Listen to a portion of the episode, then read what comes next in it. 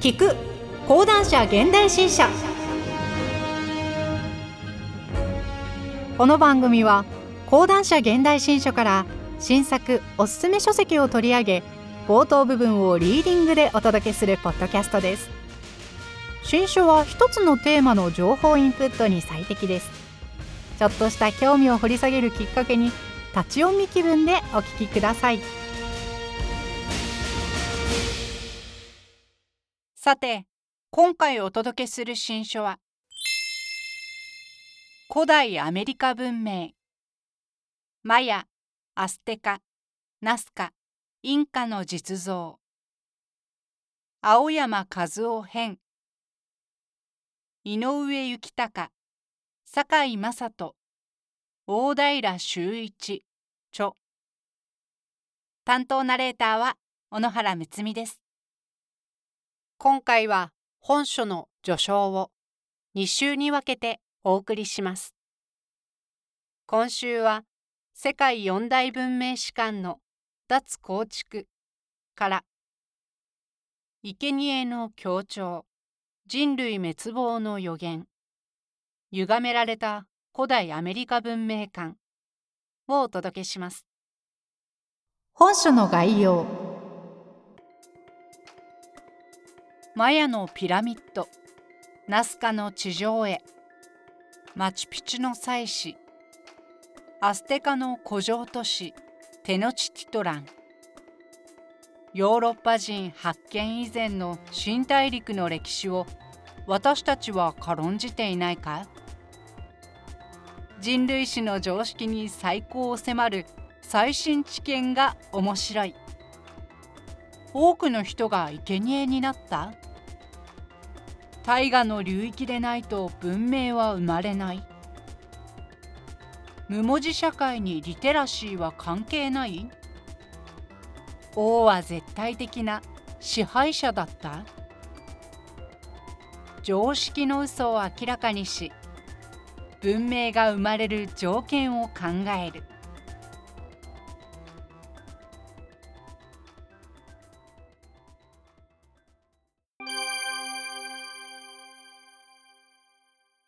序章、古代アメリカ文明、メソアメリカとアンデス、青山和夫。世界四大文明史観の脱構築。日本の読者にとっては、世界四大文明、メソポタミア、エジプト、インダス、黄河は耳慣れている言葉であろうが、実は学説ではない。考古学者の江上奈美夫が普及させた教科書用語である。それは、江上が関わった山川出版社の高校教科書最低世界史に1952年に登場した特異な文明観であり、欧米には存在しない。なお、四大文明という呼称は20世紀初頭には日本と中国に存在していた。ユーラシア史家の杉山正明によれば、江上は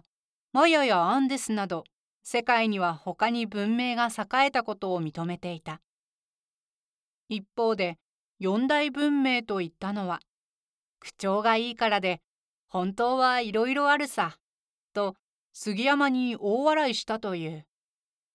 ところが四大文明は一人歩きして長年にわたってマスメディアや教科書に取り上げられ、旧大陸、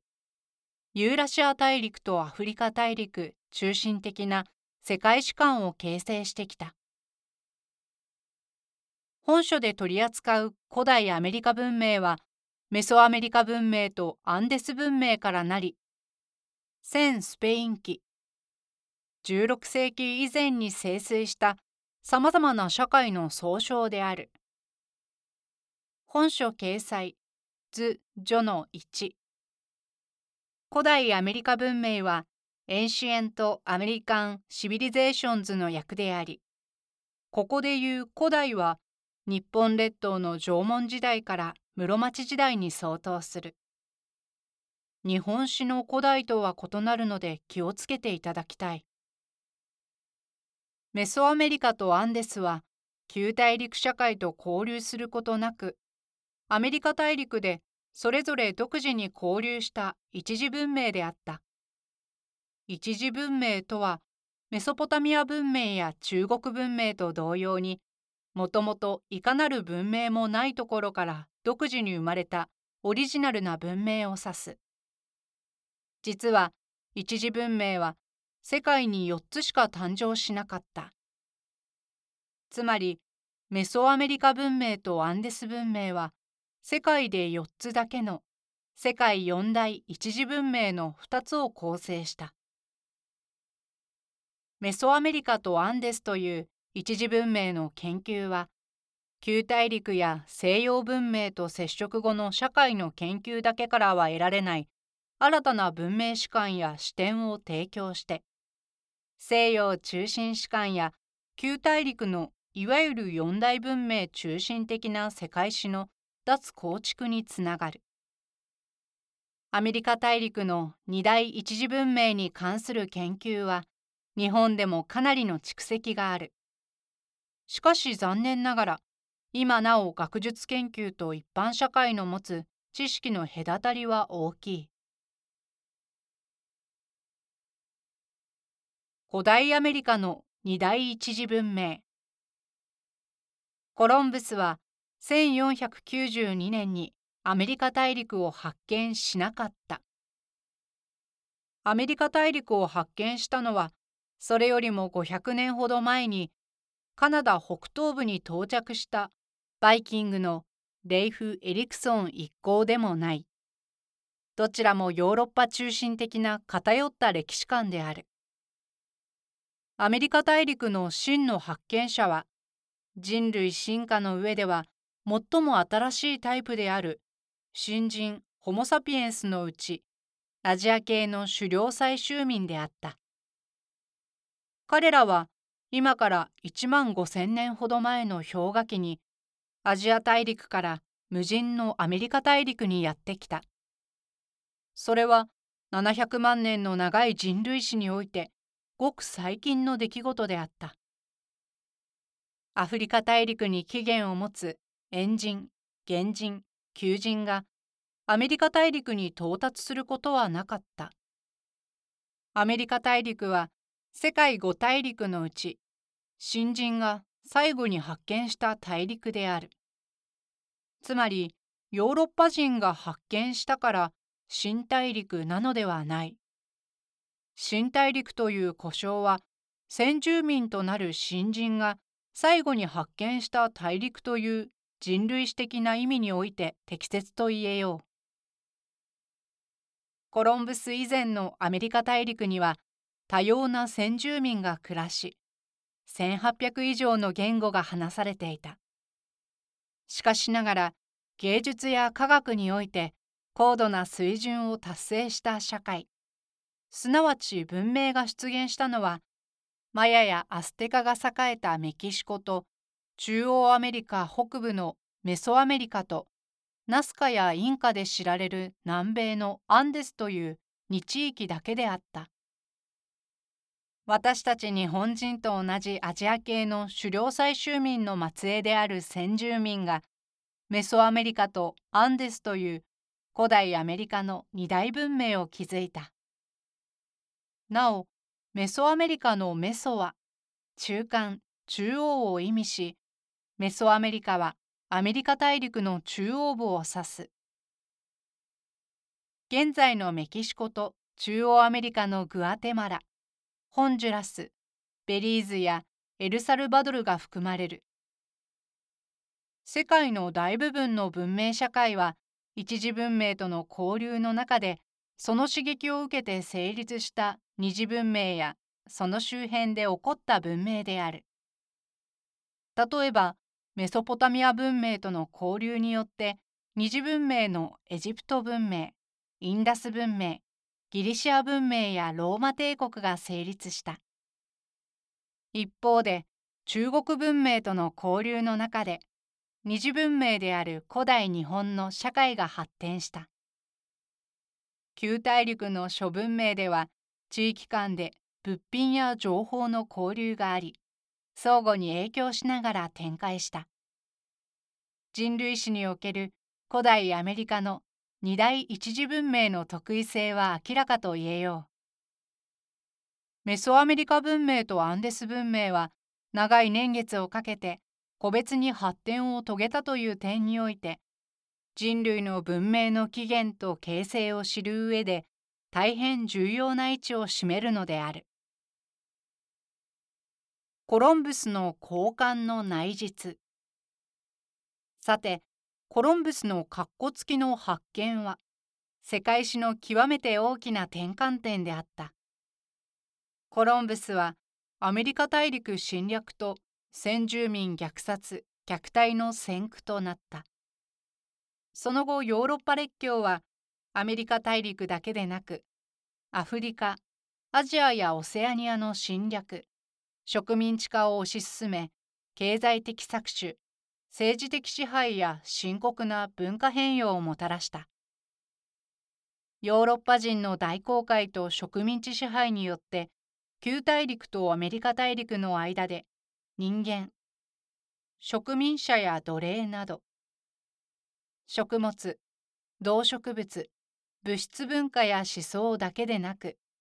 病原体のウイルスや細菌などがグローバルに行き交うようになった。それはヨーロッパ人の都合を優先した、極めて不均衡かつ不平等な交流であった。教科書にはコロンブスの交換と称されるが、決して平等な交換ではなかった。その結果、世界の社会、文化、農業、生態系が大きく変わった。コロンブスのいわゆる発見は、先住民には人類史上稀に見る悲劇の始まりを意味した。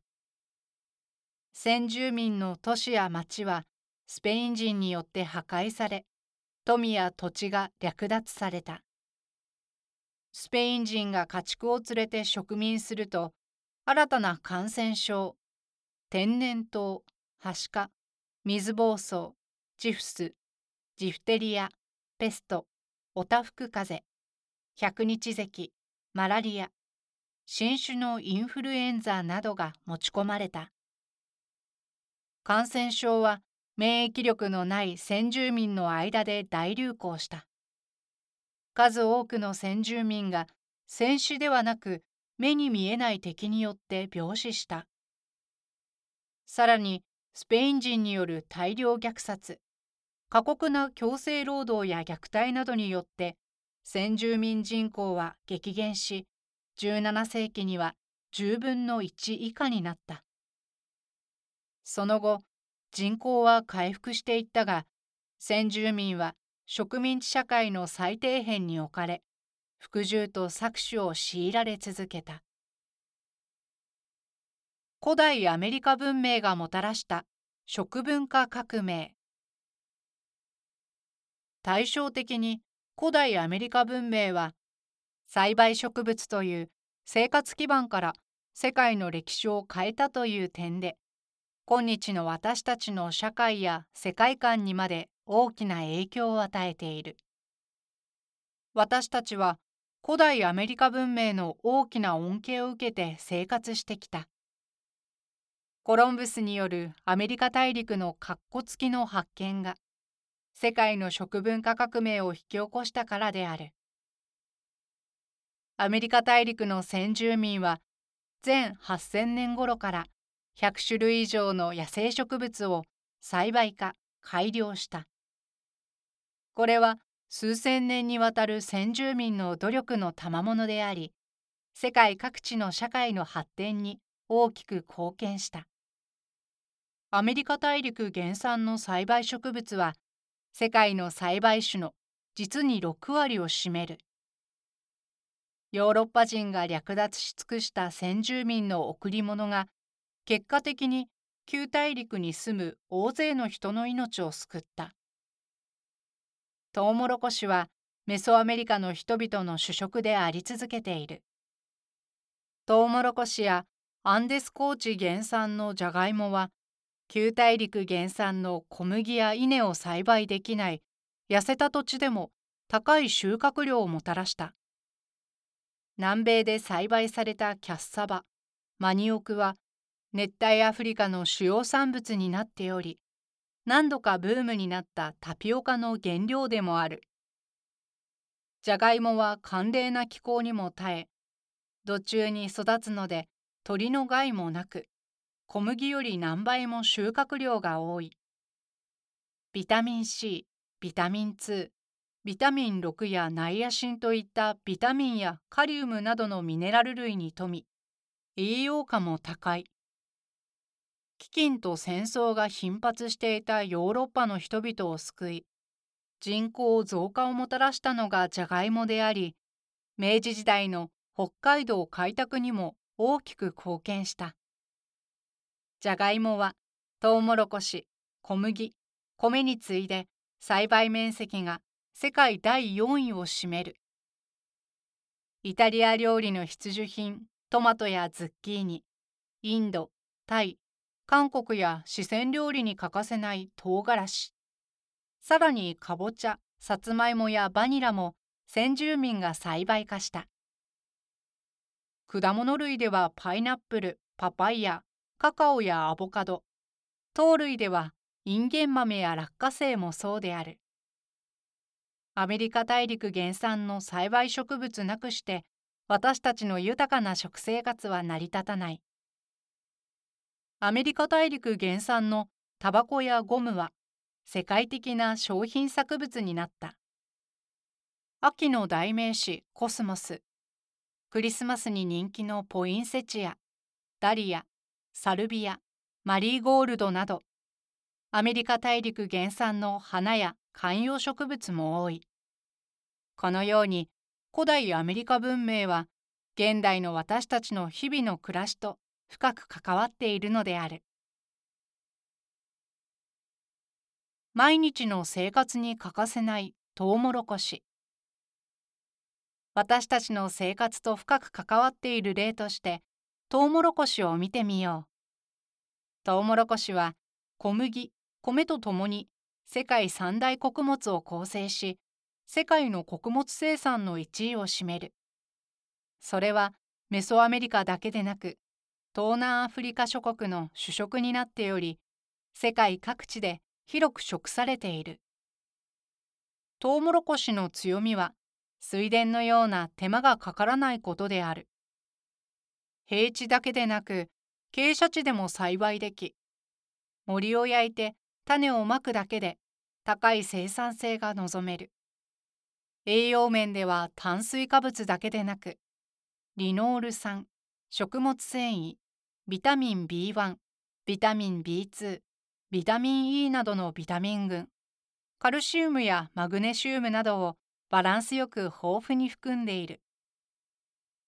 トウモロコシというと、焼きトウモロコシやポップコーンを時々食べて、コーンスープをたまに飲むだけと勘違いされている方がいるかもしれない。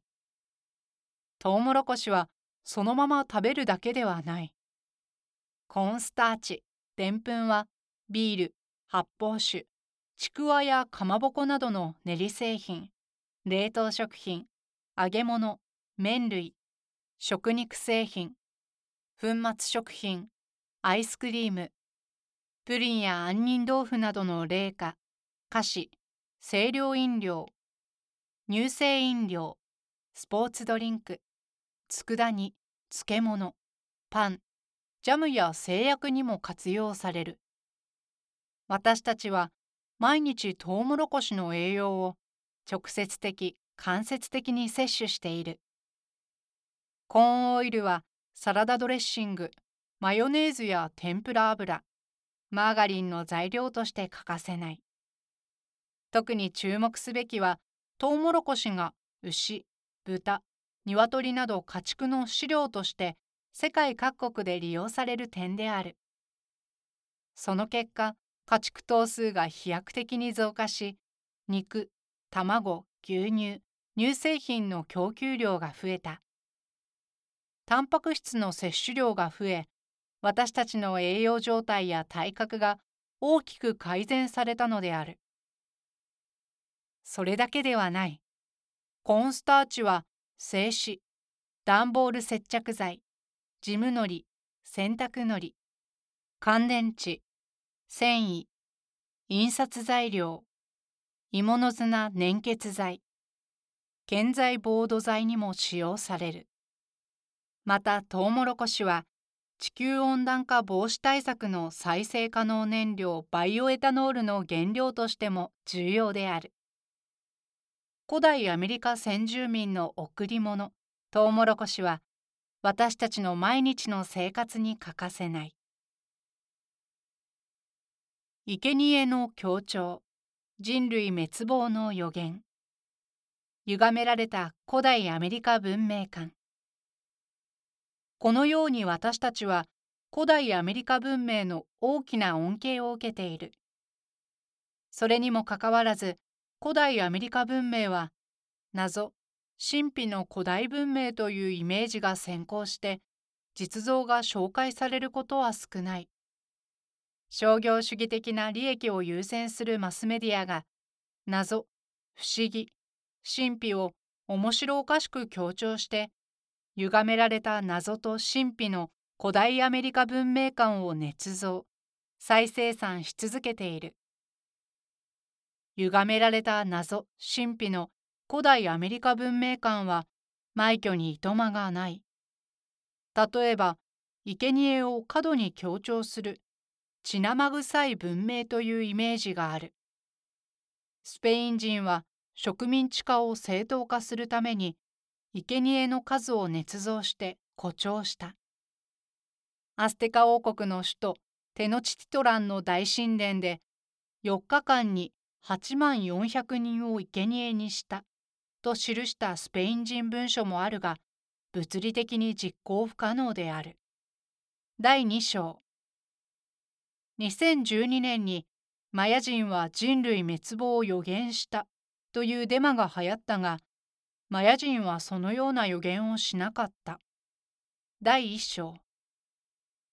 失われたアトランティス大陸の避難民が中南米で古代文明を築いたという伝説がある。しかし、アトランティスはプラトンが創造した架空の大陸であり、存在しなかった。また、いわゆるムー大陸も架空に過ぎない。商業主義の非良心的なマスメディアは、超古代文明の大パーツ、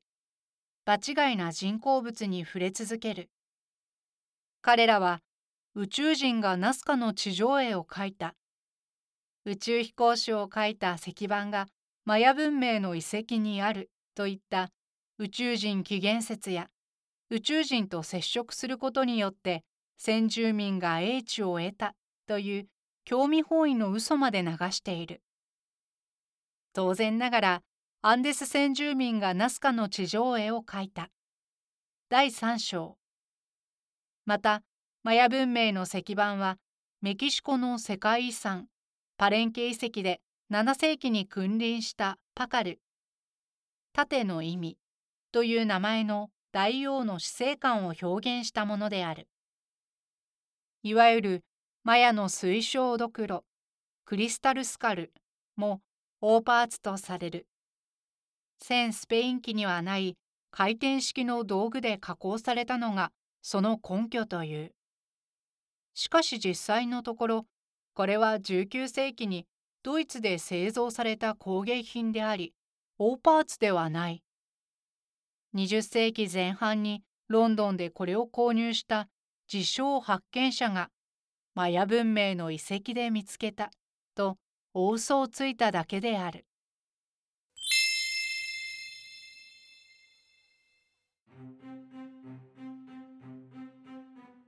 今回は講談社現代新書から青山和夫編、伊能行孝、堺雅人、大平修一著、古代アメリカ文明マヤアステカ、ナスカ、インカの実像を2週に分けてお届けしました。番組では